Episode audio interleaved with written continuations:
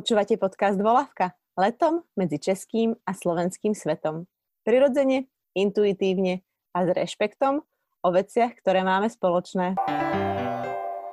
Mojou dnešnou hostkou je Sabina Brédová. Vyštudovala misijnú a charitatívnu prácu na Vysokej škole Sv. Alžbety v Bratislave. Venovala sa práci s romskými deťmi v Plaveckom šrtku, pôsobila ako logistka antimalnutričného programu v Indii a projektová manažerka detského domova House of Family v Kambodži pre HIV pozitívne siroty. V súčasnosti pôsobí v občianskom združení Prima ako streetworkerka a koordinátorka kontaktného centra. Prima je občanské združenie, ktoré sa venuje terénnej sociálnej práci s ľuďmi pracujúcimi v oblasti sex biznisu, sexuálnych služieb v Bratislave, pracujú ale aj v oblasti drogových závislostí a primárnej prevencie. Prevádzkujú niekoľko tzv. nízkoprahových centier. Vítaj. Ďakujem, ďakujem krásne za pozvanie. Ja by som začala úplne od uh, možno začiatku. Prečo si si vybrala práve odbor misína a charitatívna práca? No, tento príbeh je celkom uh, jednoduchý. Uh, ja naozaj neviem. Mala som 16 rokov a vtedy som už vedela, čo chcem robiť. Presne som vedela, na akú školu chcem ísť, akú prácu, akú prácu chcem robiť, aké práci sa chcem venovať.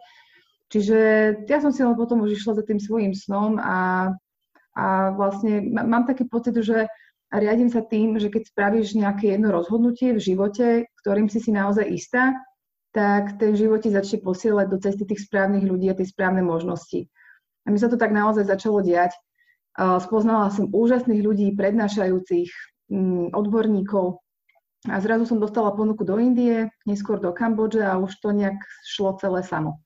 16, wow, a ten, ten moment, ten impuls, pretože v 16 eh, to mne to tak príde, že to sú podľa mňa veľmi šťastní ľudia, ktorí už v 16 prídu na to, čo chcú robiť, pretože to majú oveľa jednoduchšie v tom živote, výber vysokej školy, alebo hneď sa pustia do, toho, do tej práce, čo ich zaujíma, podnikanie a tak. Ale väčšina ľudí to tak nemá. Väčšina ľudí ani v 30 ešte nevie, či sedí na tej správnej stoličke.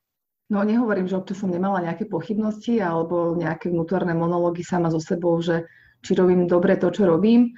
Ale napriek všetkému ma vždy moja práca veľmi naplňala a ja som, ja som proste vždy mala rada ľudí. Ja neviem, ja som naozaj od malička, od útleho decka, proste mala som rada ľudí, vždy som veľmi inklinovala k seniorom a dodnes mám e, veľkú slabosť na nich. Že keď vidím nejakého deduška chudáka samého niekde v autobuse sedieť, mám chuť ho zobrať domov, zakryť deko a dať mu čajík e, v takom, v takom vyfabulovanom zmysle. E, proste mám rada ľudí, rada s nimi pracujem. Je to náročná robota, ale o to viac si užívam vždy som mala radšej tie možno náročnejšie cesty a nejaké väčšie výzvy. A nerobím to až tak dlho. Robím to, dajme tomu, že od tých 18, keď som začala na tú výšku chodiť, lebo my sme vlastne hneď boli ako keby trkaní do toho robiť prax. Nebola povinná, ale bolo nám povedané, že to je asi to najlepšie, čo môžeme urobiť aj pre seba. Aby sme už počas vysokej školy zistili, že naozaj čo chceme robiť, aké cieľovej skupine sa chceme venovať a ja to vlastne vždy odporúčam aj, aj ľuďom, čo k nám chodia do Primy na prax a sú ešte študentami, že naozaj treba skúšať a zistiť, čo je to, čomu sa človek chce naozaj venovať. Predpokladám, že možno niektorí tvoji spolužiaci pri tej praxi aj zistili, že to vôbec nie je to, čo by, čomu by sa chceli venovať. Do pár z nich určite áno, ale naozaj som mala obrovské šťastie ešte aj na skvelých spolužiakov. My sme boli naozaj veľmi silný ročník dodnes a to naozaj, že nepreháňam, ale dodnes náš dekan spomína na to, že náš, náš ročník bol veľmi silný, pretože viaceré moje spolužiačky išli na rozvojové projekty, mnohé z nich sa tomu venovali dlho. Mám spolužiačky, ktoré to robia dodnes, ktoré boli vtedy externistky, dneska si už robia PhD a stále sa tomu venujú. A boli sme naozaj taká silná zostava, doslova. A v čom spočíva tvoja práca? Ako vyzerá tvoj pracovný deň? Tak aktuálne, ako si už spomínala, pracujem v občianskom združení Prima. Prima už má 23 rokov, čiže už je taká dospelá a trošku viac. a vlastne ja som začala v Prime pracovať ako terénna sociálna pracovníčka. A rok na to som vlastne dostala pozíciu koordinátorky kontaktného centra. A my v nezisku vieme, že mm, tá pozícia je len na papieri a väčšinou si, že dievča pre všetko. Čiže, čiže tiež si tak hovorím, že som také dievča pre všetko. Venujem sa od písania projektov a následnému manažmentu tých projektov až po ich vyučtovanie, ďalej cez PR aktivity, Kampane robíme posledné tri roky každý rok vlastne v takom celonárodnom merku. Robíme primárnu prevenciu, ďalej pôsobím v teréne ako terénny sociálny pracovník. Začala som robiť aj sociálne asistencie, keďže sme nestíhali a bolo treba, aby sme sa tomu venovali viacerí. Sociálna asistencia je sprevádzanie klienta, či už v procese reintegrácie alebo v tom procese, ktorý on považuje za potrebný na naplnenie nejakých jeho čiastkových cieľov. Čo všetko ďalej? Mm, samozrejme, mám na starosti to samotné kontaktné centrum, to znamená nejaký manažment služieb, ktoré sa v ňom poskytujú a nejaký chod toho kontaktného centra, my ho voláme Káčko. Ďalej, keď prídu nejakí nováčikovia, zaškolujem ich, sprevádzam ich tým, tým úvodným procesom, úvodnými mesiacmi, ako najlepšie zapadnúť do kolektívu a, a zapadnúť do toho terénu. A všetko, čo príde. Všetko, čo, čo príde. Uh, rôzne rozhovory, články, napríklad teraz ste bol tento podcast a, a kopec ďalších takých mini aktivít. To, to znie ako neskutočný balík práce a určite z tej časti, ktorá je tá, čo tak musíš urobiť a ktorá je tá, ktorá ťa teší a naplňa? Ja som nikdy nemala rada papierovačky a písanie projektov je síce fajn, ale možno iba tak na začiatku, respektíve keď príde nejaký nový zdroj, že musíš nasetapovať ten projekt zrazu úplne inak a vymyslieť niečo inovatívne, pretože viac menej to písanie projektov je každý rok viac menej podobné tým, že tie zdroje financovania, napríklad také ministerstva, tam toho veľa nenavymýšľaš. Tam proste majú nejakú cieľovú os, nejakú prioritu, ktorú musíš naplniť a tam píšeš ten projekt veľmi podobne každý rok, čiže to si už nejak veľmi neužívam. Uh, ale úplne najradšej mám samozrejme tú priamu prácu s klientom. Ja som najradšej proste v teréne alebo v tom našom káčku a rozprávam sa s nimi a som tam s nimi a riešim ich veci. A to je to, čo, čo ma baví na tejto práci najviac. Čo obnáša tá práca v teréne?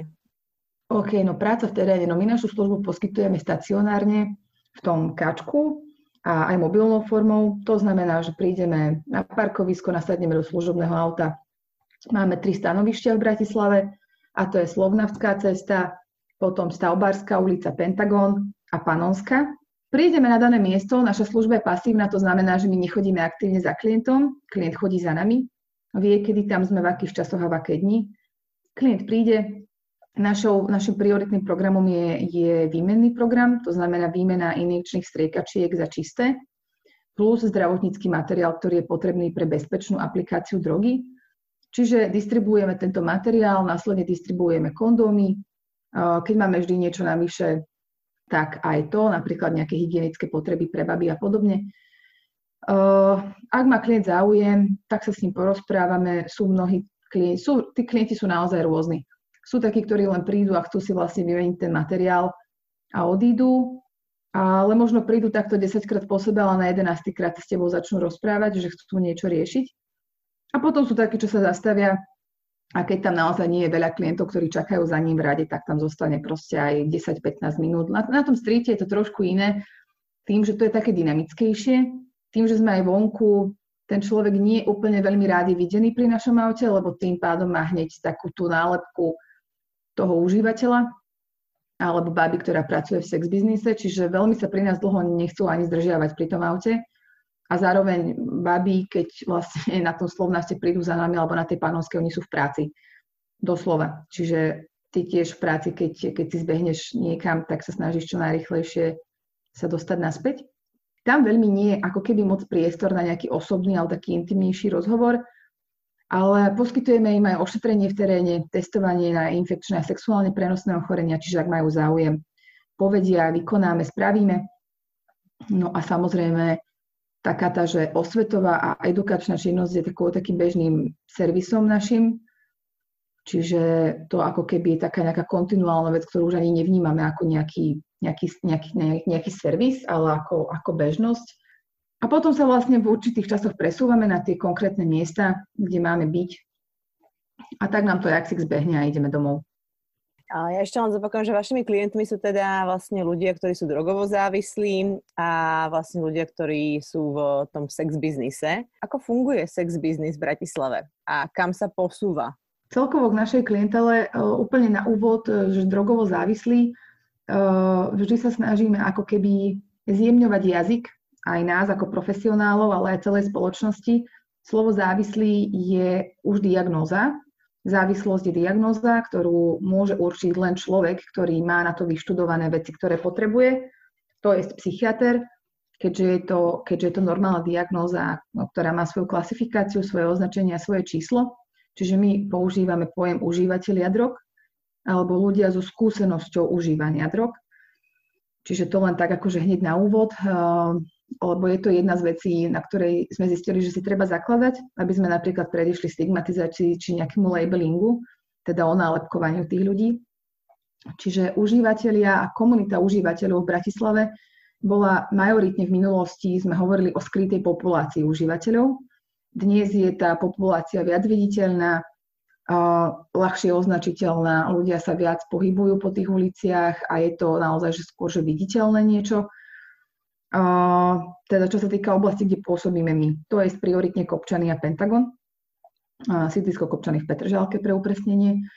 A vo zvyšných, vo zvyšných častiach Bratislavy sme na základe nášho mapovania, ktoré sme vykonávali pred cca 2,5-3 rokmi, sme zistili, že tých, v tých okrajových častiach alebo v iných častiach Bratislavy ide stále prevažne o skrytú populáciu užívateľov, pretože užívajú prevažne na privátoch, čo je pre nás ako keby taká nedostihnutelná komunita. Čiže ono to tiež bude chcieť nejaký ďalší vývoj, takisto ako to bolo napríklad na tých kopčanoch a podobne, že vlastne tá populácia sama prechádza nejakým vývojom. Naša populácia užívateľov starne na základe štatistík, ktoré robíme na konci každého roka. Momentálne vekový priemer okolo 38-35 rokov pomer žien a mužov je skoro vyrovnaný, je tam nejaká malá odchýlka v percentách. Čo sa týka sex biznisu, my sa venujeme tomu pouličnému sex biznisu, tým, že robíme terénnu sociálnu prácu. Tým pádom je to pre nás komunita, ktorá je dostihnutelná. Um, v Bratislave ten, ten pouličný sex biznis už tiež nie je úplne v takom merku, v akom bol v minulosti. Skôr sa presúva na priváty, čo je o mnoho väčší problém ako ten pouličný. A to z hlavného dôvodu toho, že pre nás je tá komunita nedostihnutelná, nemôžeme, nemáme ako byť s tými babami v kontakte, nevieme im poskytnúť nejaký servis, nejaké poradenstvo a napríklad distribuovať kondómy a podobne. Na tých privátoch je o mnoho väčšie riziko násilia, keďže sa deje v súkromí, za štyrmi stenami, za zavretými dverami.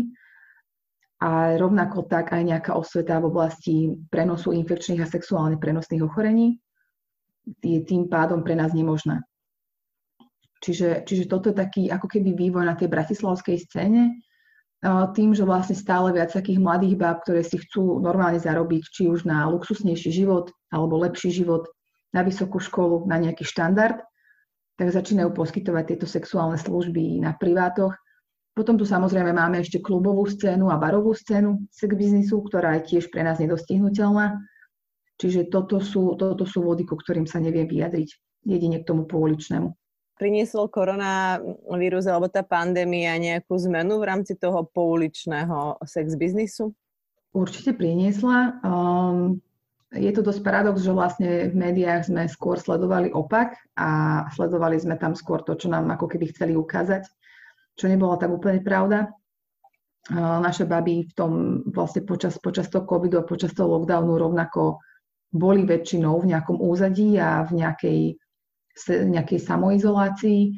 Samozrejme, neprestali chodiť na tú ulicu, ale ich, ich zárobky rapidne klesli, keďže teda ako keby e, aj tá migrácia ľudí, aj to cestovanie, aj to všetko okolo sa spomalilo až zastavilo. Čiže aj ich zárobky išli vlastne rapidne dolu. Takže určite ich to ovplyvnilo. A prečo máme ako spoločnosť uh, problém napríklad súcitiť s týmito ženami v sex biznise a v podstate všeobecne s ľuďmi na ulici, vieš? Hneď ako ich odsudíme a povieme si, že majú ísť mákať, nemajú chlastať, môžu si za to sami. Určite si sa tým stretla? Stretávam sa s tým dennodenne a my hovoríme v príjme, e, veľmi sa mi to páči, naša šéfka Barbara používa toto slovo, že, že naša práca nie je sexy a naši klienti nie sú sexy pre spoločnosť pretože poviem to tak, ako to je, dieťa, ktoré je nejakým spôsobom chore, vždy spoločnosť zaujme určite viac ako nejaký človek na ulici, pretože samozrejme to dieťa si za to nemôže a tak ďalej, čo, čo nevyvraciam túto, túto vec, ale teda tento fakt. ale ako keby človek zvykne precitnúť mnohokrát až v momente, keď sa ho to začne týkať. Tak ako to bolo s covidom, myslím si, že covid bol krásnou názornou ukážkou, keď sme mali prvú vlnu a vlastne niektorí mali covid, ale nikto nepoznal tých ľudí, čo ten covid mali, tak vlastne sa nás to tak úplne netýkalo. V momente, ako ten COVID postihol našich blízkych, našich priateľov, kolegov, začalo sa nás to týkať viac, lebo to bolo viac pri nás, bolo to bližšie. Ako keby sa ten kruh zužoval. Potom niektorí z nás mali ten COVID. Už sa, už sa nás to týkalo bytosne. Čiže toto je ten, ten moment, kedy, keď mňa sa začne niečo bytosne týkať, začnem byť voči tomu možno citlivejší, chápavejší, začnem sa ohľadom toho viac zaujímať. Čiže v momente, keď v nejakej rodine alebo v nejakom, v nejakom kruhu sociálnom sa vyskytne možno nejaká závislosť alebo nejaké problematické užívanie, experimentovanie s drogami, po prípade naozaj, že nejaké poskytovanie sexuálnych služieb alebo aj nejaké sexuálne násilie a všetky tieto témy s tým spojené, tak možno v tom okamihu ten človek trošku precitne a začne sa nad tým zamýšľať, že možno naozaj nie je všetko len čierno-biele, ale medzi tou čiernou a bielou je ešte veľmi široké spektrum farieb a, a odtieňov tej sivej. Čiže možno toto sú tie momenty, kedy, kedy ľudia zvyknú precitnúť. Samozrejme, ne, nemôžem povedať, naozaj mnoho ľudí je solidárnych a, a chápajúcich, ktorí nás podporujú, ktorí nám fandia, ktorí vyrábajú napríklad darčeky pre našich klientov, čo sú, čo sú obrovské, obrovské veci v tom, aké sú malé, a, a toto sú tie momenty, kedy si vždy povieme, že naozaj, že takí tí dobrí ľudia alebo otvorení chápajúci, že naozaj tu sú okolo nás, len nie sú takí hlasní ako tí, ktorí chápajúci nie sú. A to je, to je ako keby taký bežný jav v našej spoločnosti, že vždy sú hlasnejší tí, čo sú možno v nejakým, nejakom spôsobe negatívni alebo v, v odpore s niečím alebo s niekým. A ako keby takéto dobro alebo tie dobré veci, keď si zapneš televízne noviny, nevidíš tam dobré veci, nevidíš tam nejaké úspechy ľudí a tak ďalej, ale vidíš tam to, čo je negatívne, to, čo sa stalo zle, to, čo, to, to, čo nás desí, to, čo v nás vyvoláva strach.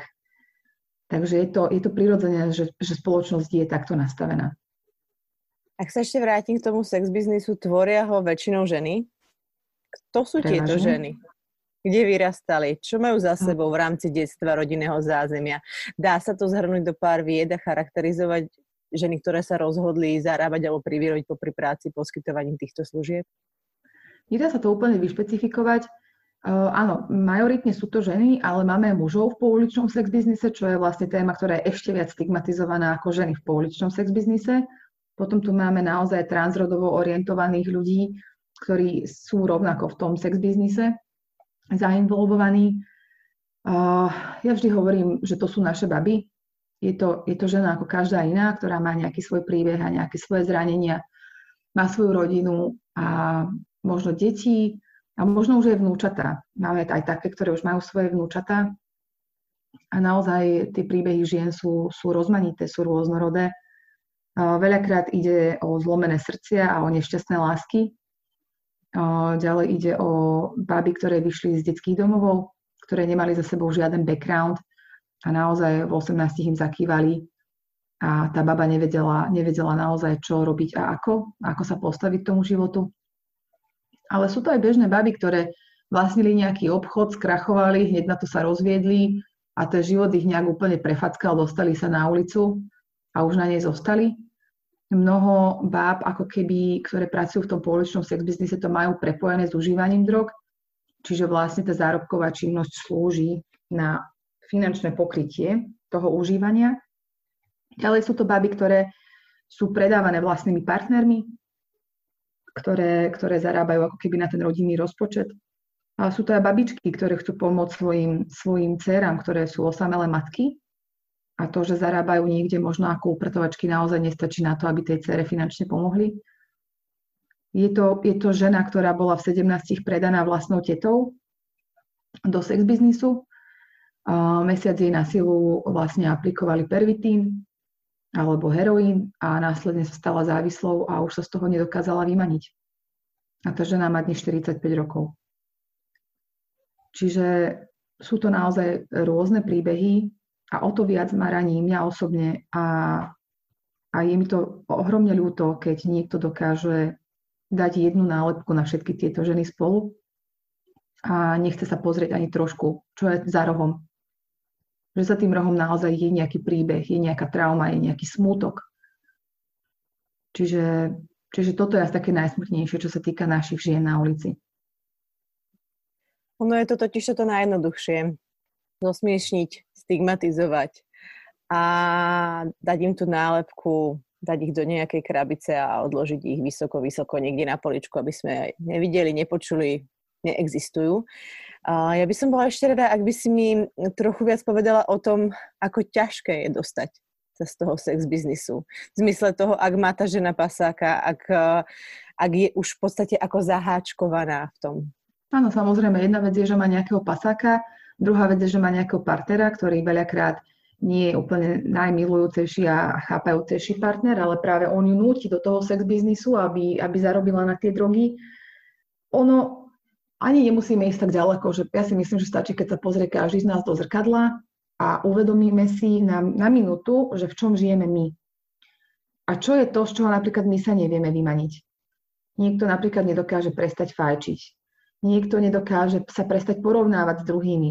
Niekto je nespokojný so svojou váhou. A, a každý z nás má nejaké to svoje bremeno, ktoré je pre nás to najťažšie, z, z ktorého sa nedokážeme vymaniť. Čiže ak si dáme dokopy nejaký životný štýl, ktorý pretrváva roky, to, že nemáš žiadne sociálne zázemie a naozaj nemáš nikoho z rodiny, kto by za tebou stál, nemáš žiadnych priateľov, takých tých naozaj priateľov, nemáš akým ísť a vypýtať si radu, nemáš ako začať, nemáš peniaze, nemáš kde bývať, do toho naozaj užívaš tie drogy, ale nemusíš, nie je to vždy, nie je to vždy no, ako keby, nie je tam to rovná, to, to rovná sa, že to, že to vždy musí byť takto, ale často je. Tak keď si toto všetko dáme dokopy, aké ťažké to musí byť pre nich vrátiť sa naspäť do tej spoločnosti, z ktorej ako keby boli vyhodené, ktorá ich neprijala, ktorá ich nepodržala, ktorá ne, nepodala tú pomocnú ruku, keď to naozaj potrebovali kedy tam bol ten moment, kedy mohol niekto zasiahnuť a možno nezasiahol. Aké ťažké to musí byť pre nich, keď my napríklad nedokážeme odísť do, do fitka a zacvičiť si. A hovoríme si každý týždeň, že OK, už teraz naozaj začne. Čiže stačí, keď si naozaj každý človek ako keby to preniesie na seba a na sekundu sa zamyslí nad tým, čo ja nie som schopný spraviť a zmeniť vo svojom živote. Pričom mám, mám toho veľa a som fakt bohatý. Som bohatý v tom, že mám strechu nad hlavou, že mám rodinu, že mám priateľov, môžem chodiť do práce. Že nie je na mne obrovská nálepka, že áno, ty si užívateľ, ty si tá žena, ktorú som videl na Slovnafte. Ach, až mi tak, až mi tak srdce úplne, úplne zobrelo. Um, tieto ženy takisto ako my všetci majú ľudské práva, ktoré sú im ale veľakrát popri výkonu ich profesie či vnímania spoločnosti upierané. O aké práva sa konkrétne jedná? Ako sa to rieši v rámci zákona a pravidiel daného biznisu? Toto je, toto je obrovská téma a úplne na úvod poviem, že sex biznis ako taký na Slovensku nie je legislatívne upravený. A tu ten celý príbeh začína aj končí. Keď niečo nie je legislatívne upravené, nie je to ani dovolené, ale ani zakázané, ale ani len regulované, tak potom sa bavíme o čom? Potom sa bavíme o nejakej diere v zákone, cez ktorú nám prepadajú stovky žien. Stovky žien ročne. Naozaj nemáme tu žiaden model, žiaden prístup, ktorým by sme upravovali sex business a sexuálne služby ako také. Čiže tie ženy tým pádom, keď sa vyskytne nejaký problém, chcú sa domáhať svojich práv, boli znásilnené, boli fyzicky atakované, boli okradnuté. Čo im na to povedia? Prvé, čo im povedia, že však však robíš na ulici. Tak čo si čakala, že, že čo sa stane? Pričom to, že niekto pracuje na ulici a, a robí v sex biznise, neznamená, že musí strpieť a tolerovať akékoľvek správanie. To znamená, že takýto človek má právo na ochranu, má právo na bezpečie, má právo vôbec na to, aby ho niekto vypočul, keď príde podať stiažnosť na tú políciu. Naše baby, keď sa im niečo stane, už na políciu ani nechodia pretože tam sa im dostane ďalšej traumatizácie, ďalšieho nepochopenia, odmietnutia, posmeškov a veľakrát ďalšieho sexuálneho násilia. To sú veci, ktoré, ktoré keď zažiješ raz, dvakrát, trikrát, už ani ja by som nešla. A úplne chápem, prečo tie baby už vlastne neriešia, že majú vôbec nejaké práva a vôbec, že by sa ich mali domáhať. pre nich je to právo nevymožiteľné. Tým, že prepadajú cez veľkú čiernu dieru nášho zákona, nemajú sa ako k svojim právam vôbec dostať, ako sa ich dovolať. Celé to začína a končí naozaj pri tej legislatíve a pri tom, že naozaj s týmto sa musí niečo robiť. Toto takto ďalej jednoducho fungovať nemôže.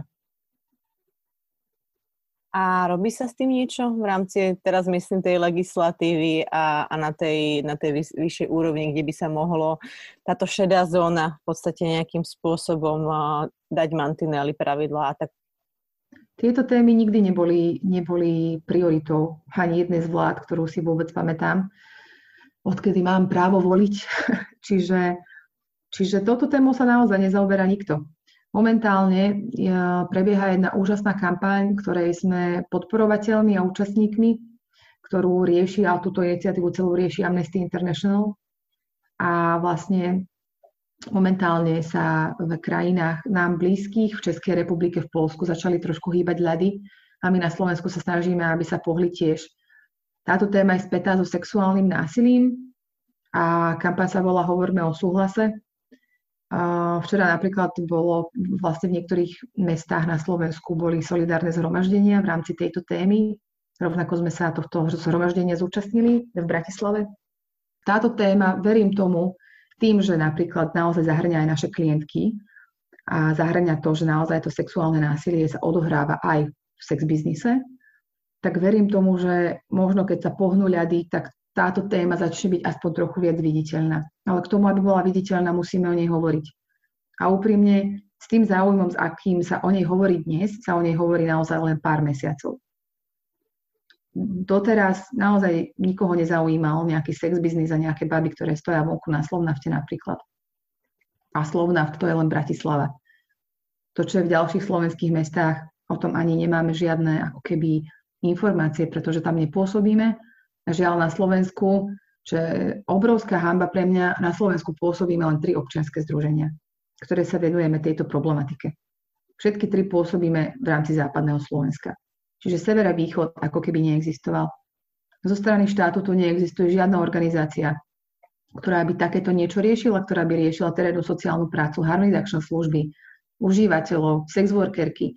Nemáme tu nič také. Nemáme žiadne mobilné jednotky, ktoré by aspoň chodili do terénu naozaj stredné a východné Slovensko, to je, to je totálne nepokrytá zóna. Fungovali tam občianske združenia v Žiline, v Banskej Bystrici, v Košiciach. Všetky museli zavrieť kvôli nedostatočnej finančnej podpore. Tým, že sme OZ naozaj, ten, kto pracuje v OZ alebo mal niekedy nejakú skúsenosť s, s neziskovým mimovládnym sektorom, vie, že každý jeden rok je bojom o prežitie v zmysle toho, že máš nejaké náklady, musíš platiť tých zamestnancov, musíš kupovať nejaký materiál a tak ďalej. Celý ten kolos naozaj niečo stojí, nič z toho nie je zadarmo, nič z toho od nikoho nedostávame zadarmo. Samozrejme, občas dostaneme nejaké dary, ktoré nám veľmi pomôžu, napríklad aj hmotné. Jeden nemenovaný sex shop napríklad nám minulý rok daroval niekoľko tisíc kondómov, pretože sa o nás dopočuli a dopočuli sa o tom, že nemáme tie prachy na kondómy, pretože terajšia vláda si zmyslela, že nám ich vyškrtnú, pretože ich prioritou je, dobre vieme, čo sa momentálne na Slovensku deje, ako sú proti potratom a tak ďalej. Čiže zrazu na ministerstvo zdravotníctva povedalo, že túto položku tam nemôžete mať. A pri, pri tejto téme sa naozaj zamýšľam, že potom o čom je ochrana verejného zdravia. Pretože našim prioritným cieľom je ochrana verejného zdravia a zdravia jednotlivca. Čiže napríklad, ak nemáme distribuovať kondómy, tak reálne si neviem predstaviť, ako chceme zamedziť šíreniu a prenosu infekčných a sexuálne prenosných ochorení, ktoré sa týkajú celej našej spoločnosti. Ľudia si stále myslia, že HIV, hepatitída C, to je niečo, čo mňa sa netýka. No v momente, keď zistí, že niečomu podobnému čelí, tak sa ho to zrazu týka a zrazu je vyplašený a zrazu sa chce domáhať nejaké spravodlivosti. Čiže je to začarovaný kolotoč, ktorý reálne neviem, či má nejakého konca, ale určite tu treba nejaké systémové riešenie, ktoré naozaj bude pokrývať celú, celé to Slovensko a bude sa to robiť naozaj systémovo. Ono to v podstate znie aj strašne deprimujúco, aj, sám, aj pre teba samú v rámci tej, v rámci tej, tej tvojej práce, vieš, že ako vidíš, že sú tu ľudia, ktorí sa snažia pomáhať, či už vaše občianske združenie, či amnesty, či ľudia, ktorí vám prispievajú finančne alebo nejakými darmi, ale potom vidíš, že tam hore sa nič nedieje, tie politické strany a tam, kde sa reálne niečo môže zmeniť, čo by bol veľký krok dopredu, tak tam je to ako za doby proste praveku. Áno, je to občas také. Eh, mňa tieto stavy eh, vždy chytia vtedy, keď sa stretnem s nejakými odborníkmi zo zahraničia, ktorí pôsobia v tejto problematike v našich iných európskych krajinách a počujem, ako, ako toto celé funguje u nich. Čiže áno, vtedy ma veľakrát naozaj, že chytá taký smútok. No ale závisí to naozaj len od nás. Závisí to od toho, nakoľko sa bude o tých témach hovoriť, nakoľko sa budú do rôznych relácií prizývať odborníci z takýchto, z takýchto oblastí, a nie len známi, slávni ľudia, ktorí niečo spravili alebo niečo vyhrali a tak ďalej. Čiže naozaj táto oblasť je na Slovensku dlhodobo zanedbávaná, všetci to vieme, je poddimenzovaná finančne, personálne. Ľudia to robiť nechcú, čomu sa vôbec nečudujem, pretože z niečoho žiť treba.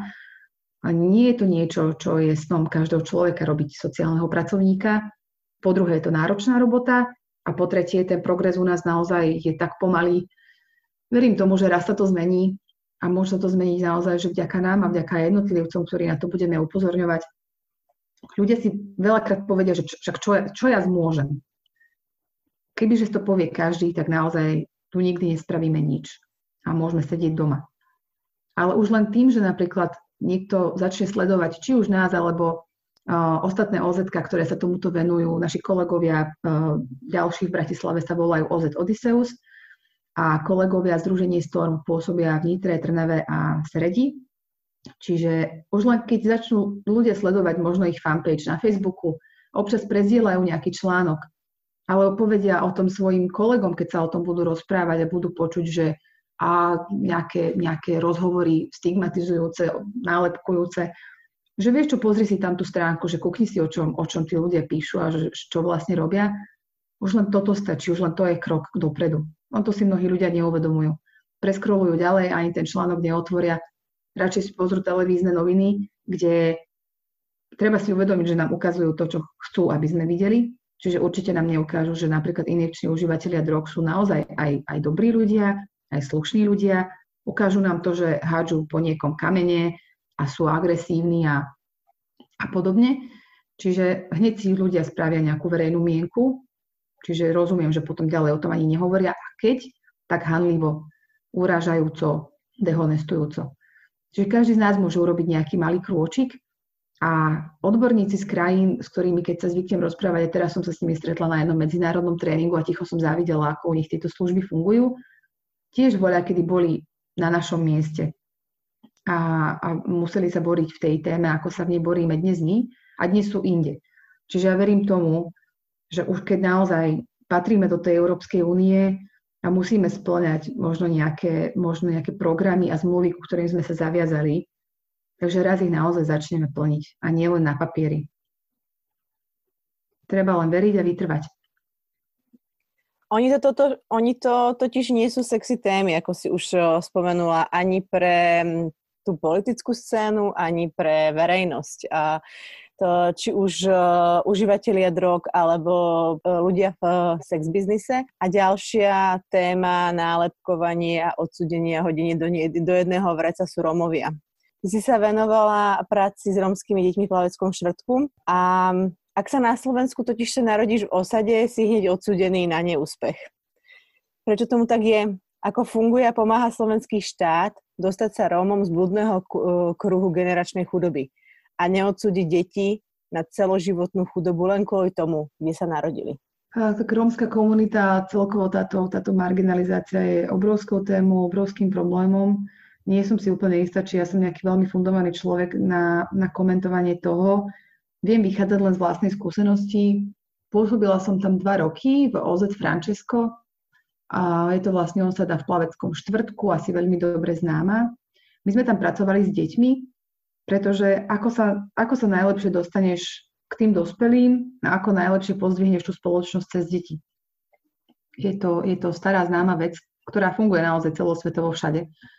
Keď sa chceš dostať ku dospelákom a začať s nimi riešiť nejaké veci na, nejakom, na nejakej vyššej úrovni, tak čo spravíš prvé, že zavoláš ich deti hrať sa futbal. Napríklad. Vytvoríš si puto s tými deťmi, vytvoríš si s nimi nejaké spojenie. My sme vlastne deti doučovali po škole a vytvárali sme im rôzne voľnočasové aktivity, pretože a to platí aj na nás, to platí akože aj na majoritnú spoločnosť, to neplatí len na, na deti z rómskej komunity, že v momente, keď sa máš čas flákať po škole a nemáš ten čas nejak zmysluplne vyplnený rodičmi, aktivitami, krúžkami, tak začneš robiť zlobu a vymýšľať. Čiže my sme sa venovali deťom a mali sme tam aj mladých dospelých tínedžerov. A mala som s nimi vtedy párkrát takéto hlbšie rozhovory. Vtedy som tomu ešte možno až tak úplne nerozumela. Mala som 18-19 rokov a bol to pre mňa tiež nový svet, a, ale bola som mu otvorená. A vtedy mi presne títo chalani povedali, mohli mať vtedy 16-17 rokov, že, že Sabina, a vy čo od nás chcete? Tu som sa narodil, od malička na mňa pozerajú ako na Roma, kamkoľvek prídem, hneď si chytajú kabelky, peňaženky, deti sa od nás v škole vždy odťahovali. Keď prídem na pohovor, tak len sa mi pozrú, ako sa volám, a potom ma vidia, ako vyzerám a koniec. Pohovoru je koniec. Len za to, že som Róm. A mnohí z nich toto, keď zažijú párkrát, zostanú naozaj hlboko traumatizovaní. Ja by som si chcela pozrieť, že kto z nás by nezostal. Čiže to, že v nich ako keby nejakým, poviem to tak, že zakape nejaká motivácia a nejaké to, že chcem niečo zmeniť a niečo dosiahnuť, je dosť automatické a robíme to my. Robíme to my tým, že my dáme ani šancu. Áno, samozrejme tak ako medzi majoritnou spoločnosťou je taký aj taký, tak to rovnako aj medzi nimi. Samozrejme, aj medzi nimi sú takí, ktorí naozaj nie sú motivovaní niečo zmeniť a tá ich vnútorná kultúra, tie komunity, v ktorej žijú, im vyhovuje. A ja na tom zase napríklad nevidím nič zlé, že mm, keď sa pozrieme naozaj spätne do histórie, tak tí, čo ich prinútili zostať a nekočovať, sme boli my.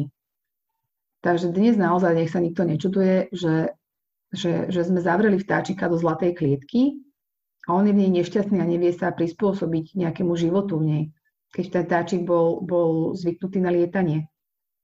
Čiže to, že my sme im zobrali remeslo, zobrali sme im to, čo mu verili, potlačali sme ich religiozitu a ich kultúru a snažili sme sa ich násilím, doslova násilím, včleniť do našej kultúry, ktorá je absolútne, absolútne diferentná a nie sa čo čudovať, že tí ľudia sa nedokázali včleniť.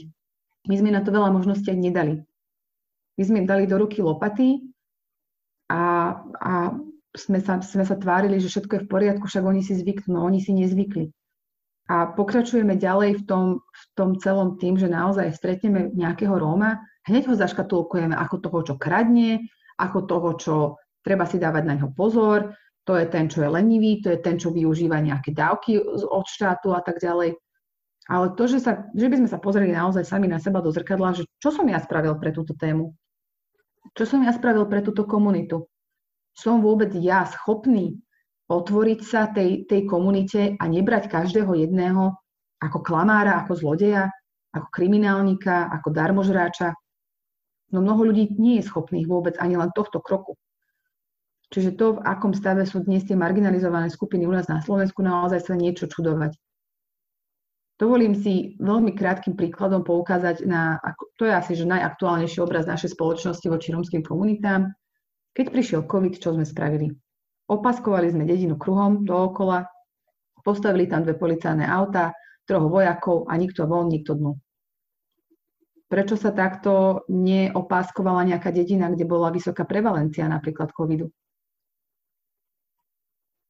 Čiže už len, už len toto je aktuálny obraz našej doby na Slovensku voči týmto komunitám. Spomenula si motiváciu.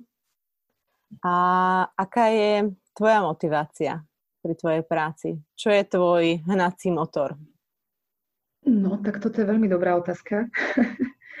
Asi tak, ako každý, keď niečo, keď niečo robí a niečomu sa venuje, a ja mám svoje krízy, kedy nie som si úplne istá, či robím to, čo by som mala.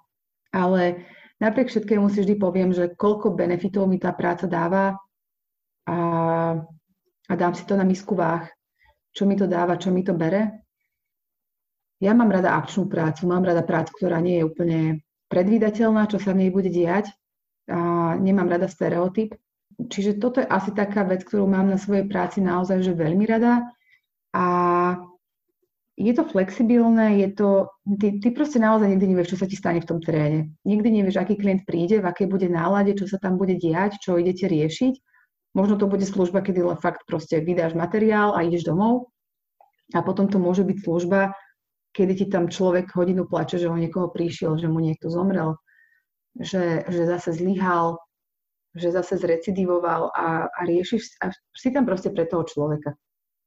Ja veľakrát v minulosti, keď, e, keď sa niečo dialo, vždy som mala pri sebe ľudí, ktorí ma podržali, ktorí tam boli pre mňa. A títo ľudia si to zaslúžia tiež. Ja to deťom zvyknem na prevencii tak vysvetľovať takým tým menším, že či sú radi sami. Väčšinou mi povedia, že nie, že nie sú radi sami, že samota nie je, nie je pre nich fajn. A vtedy im poviem, že, že áno, a tak ako ty nie si rád sám, tak ani oni nie sú radi sami. Oni rovnako potrebujú nejakého kamoša a niekoho, kto ich vypočuje a možno sa s nimi trošku porozpráva. A ja som veľmi rada a som veľmi poctená, že môže byť jeden z tých ľudí, ktorí tam sú pre tých ostatných. A toto bola vždy moja motivácia k tejto práci, že vždy som tu bola a otvorená, pripravená počúvať, možno nie vždy, tak ako každý z nás má svoje horšie dni a nechce sa mu rovnako sa nechce nám veľakrát, hej, že, že sme úplne normálni, takí istí ľudia ako každý iný. Nie sme vždy nahajpovaní a poďme hurá. Takže je to asi normálne, ale napriek tomu sa vždy na tých klientov teším. A mám ten svoj vnútorný pocit, že ja viem, že ja ich svet nezmením. A ja viem, že teraz 50% e, z nich nezačne abstinovať, nepôjde na liečenie a teda. Ale mne to, mne to nevadí.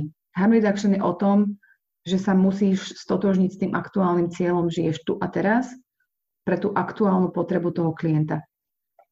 A ak ja naplním jeho aktuálnu potrebu, ja odchádzam domov spokojne.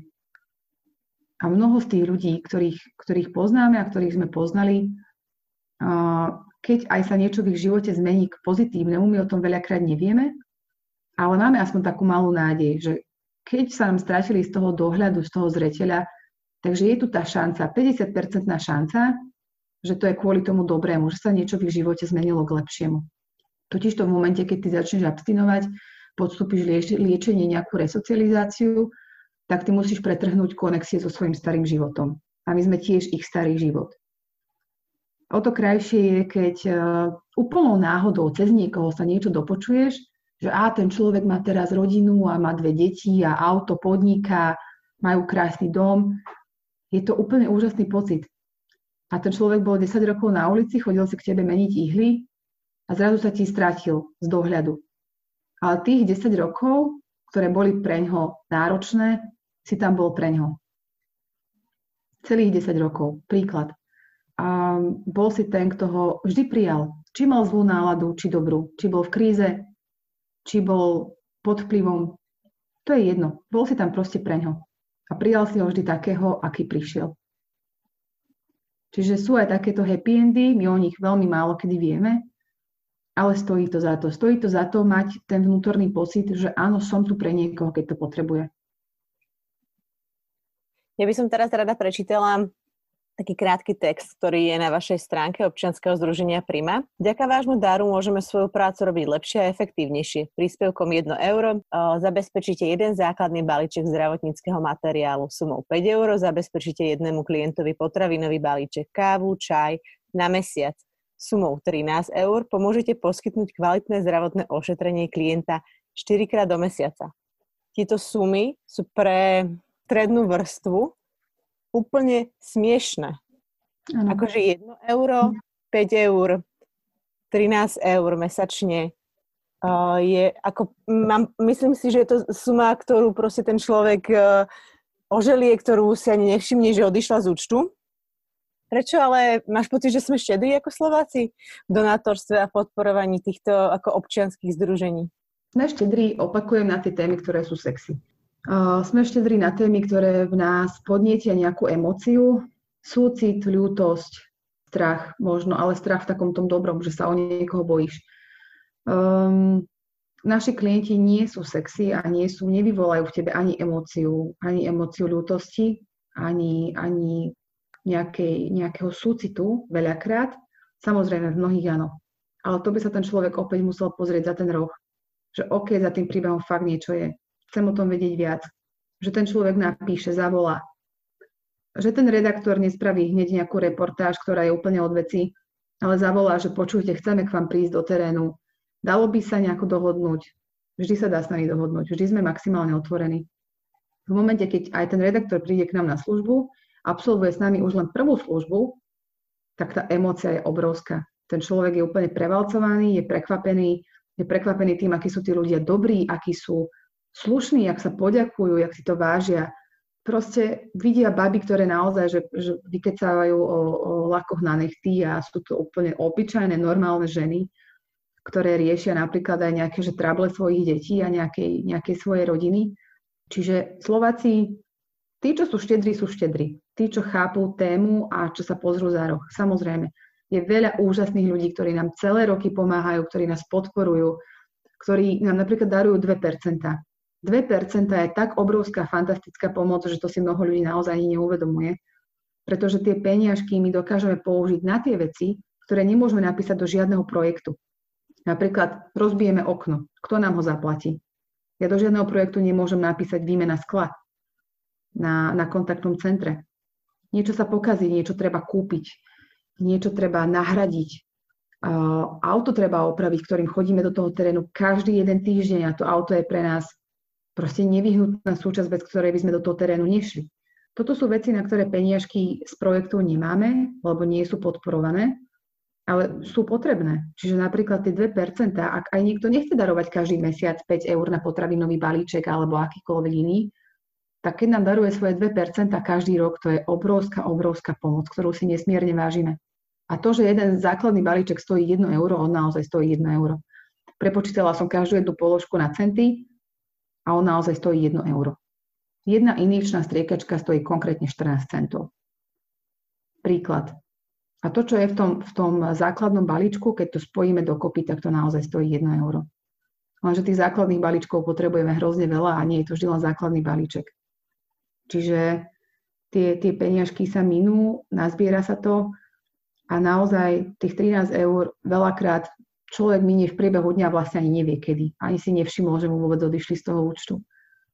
A konkrétne tých 13 eur naozaj, naozaj zaplatí tomu klientovi celomesačné ošetrenie prevezy, veci, ktoré sú potrebné na dezinfekciu rany, na prekrytie, ovínadla rôzne, náplasti so striebrom, ktoré sú veľmi potrebné v našej práci, pretože tí ľudia nemajú možnosť e, hygieny každý deň, nemajú možnosť prevezu každý deň a napríklad tie náplasti so striebrom sú také, ktoré tam môžu byť proste naozaj, že niekoľko hodín, niekoľko dní, v závislosti teda od tej rany a vlastne tú ranu liečia. Čiže toto všetko dokopy je naozaj niečo, čo človek, keď chce, tak podporí, ale nemusí len finančne. My sme naozaj maximálne vďační za každú jednu pomoc. Keď bol COVID, dlho sme nedostali od štátu žiadne rúška, žiadne respirátory a nosili sme naše postelné prádlo, každý z príjmy na poštu vo veľkých balíkoch a posielali to dobrovoľníkom, ktorí nám šli rúška a posielali nám to zase naspäť cez poštu. Že to je obrovská pomoc. Alebo jedna pani si proste zmyslela, že má doma nejaké zvyšné látky a že ich naplní levandulou. A že proste nech to dáme našim klientom, že malé vankušiky s levandulou. Je to tak krásne, že, že naozaj aj to je pomoc. Lebo tomu človeku ty zrazu povieš, že toto pre vás niekto ušiel. A ten človek sa na teba pozrie, že pre mňa? Oni sami o sebe nemajú už vysokú mienku a oni sami stratili veľakrát svoju vlastnú ľudskú hodnotu a dôstojnosť. A tým zrazu podá, že ten levandulový vankušik a že niekto len tak proste pre, preň ho ušiel ten vankušik. To je úplne že obrovská vec pre ňo. A možno len na 5 minút, možno na hodinu, ale možno na celý týždeň je to pre ňo obrovská vec. Nikdy nezabudnem, keď boli Vianoce, tie, teraz tieto posledné, a dostali sme takú ponuku z jednej základnej školy, jedna pani učiteľka, že ona má taký prístup k deťom, že chce, aby boli takí, takí od malička takí prosociálni a aby tak akože cítili, vnímali. A že im dala za domácu úlohu na Vianoce každému do krabičky, do hociakej, napríklad do topánok, nabaliť niečo, čo by sa mohlo zísť nejakému človeku na ulici, ktorý je bezdomova. A boli to veľké krabice, malé krabice, kade čo v nich bolo, aj kresbičky veľakrát, ponožky, nejaké jedlo, zubná kevka, kade čo. A keď sme to tým našim klientom podávali, že, že vianočný balíček, že od detí, že od 6-ročných detí, oni boli, oni boli úplne hotoví, že čože, že od 6-ročného dieťaťa, že naozaj, že nejaké dieťa so svojimi rodičmi to zabalilo, tešilo sa z toho a že nejakému človeku na ulici posiela nejaký, nejaký darček na Vianoce. To sú tak obrovské veci pre nich, ktoré naozaj zatrasú ich svetom. A toto môže urobiť každý jeden z nás a veľakrát to nestojí ani nič a keď aj tak len málo. Ďakujem ti veľmi pekne, Sabina, za rozhovor, že sme sa mohli takto spojiť prostredníctvom Zoomu. Ďakujem ti za tvoju prácu, snahu, odvahu a že to nevzdávaš a máš ten drive a motiváciu a takisto občianskému združení Prima. A tí z vás, čo nás, čo nás momentálne teraz počúvate, tak eh, pozrite sa na občianske združenie Prima a myslím si, že to 1 euro, či 5 alebo 13 eur vás nebude toľko bolieť, ale občianskému združení Prima veľmi pomôže. Ďakujem krásne za rozhovor a za to, že si si vybrala takúto tému. Veľmi ma to teší. Ďakujem. Ďakujem krásne, prajem všetkým pekný deň a klikajte na Primu. Nájdete nás veľmi ľahko. Počuli ste ďalší diel podcastu Volavka. Budem veľmi rada za vaše zdieľanie, šírenie a posúvanie tohto podcastu ďalej. Myslím, že je to veľmi dôležité sa rozprávať o ženách v sex biznise, o ľuďoch, ktorí užívajú drogy, o tom, ako im môžeme pomôcť a ako môžeme zlepšiť túto oblasť. Ďakujem veľmi pekne. Majte sa krásne. Prajem vám krásny deň. Do počutia.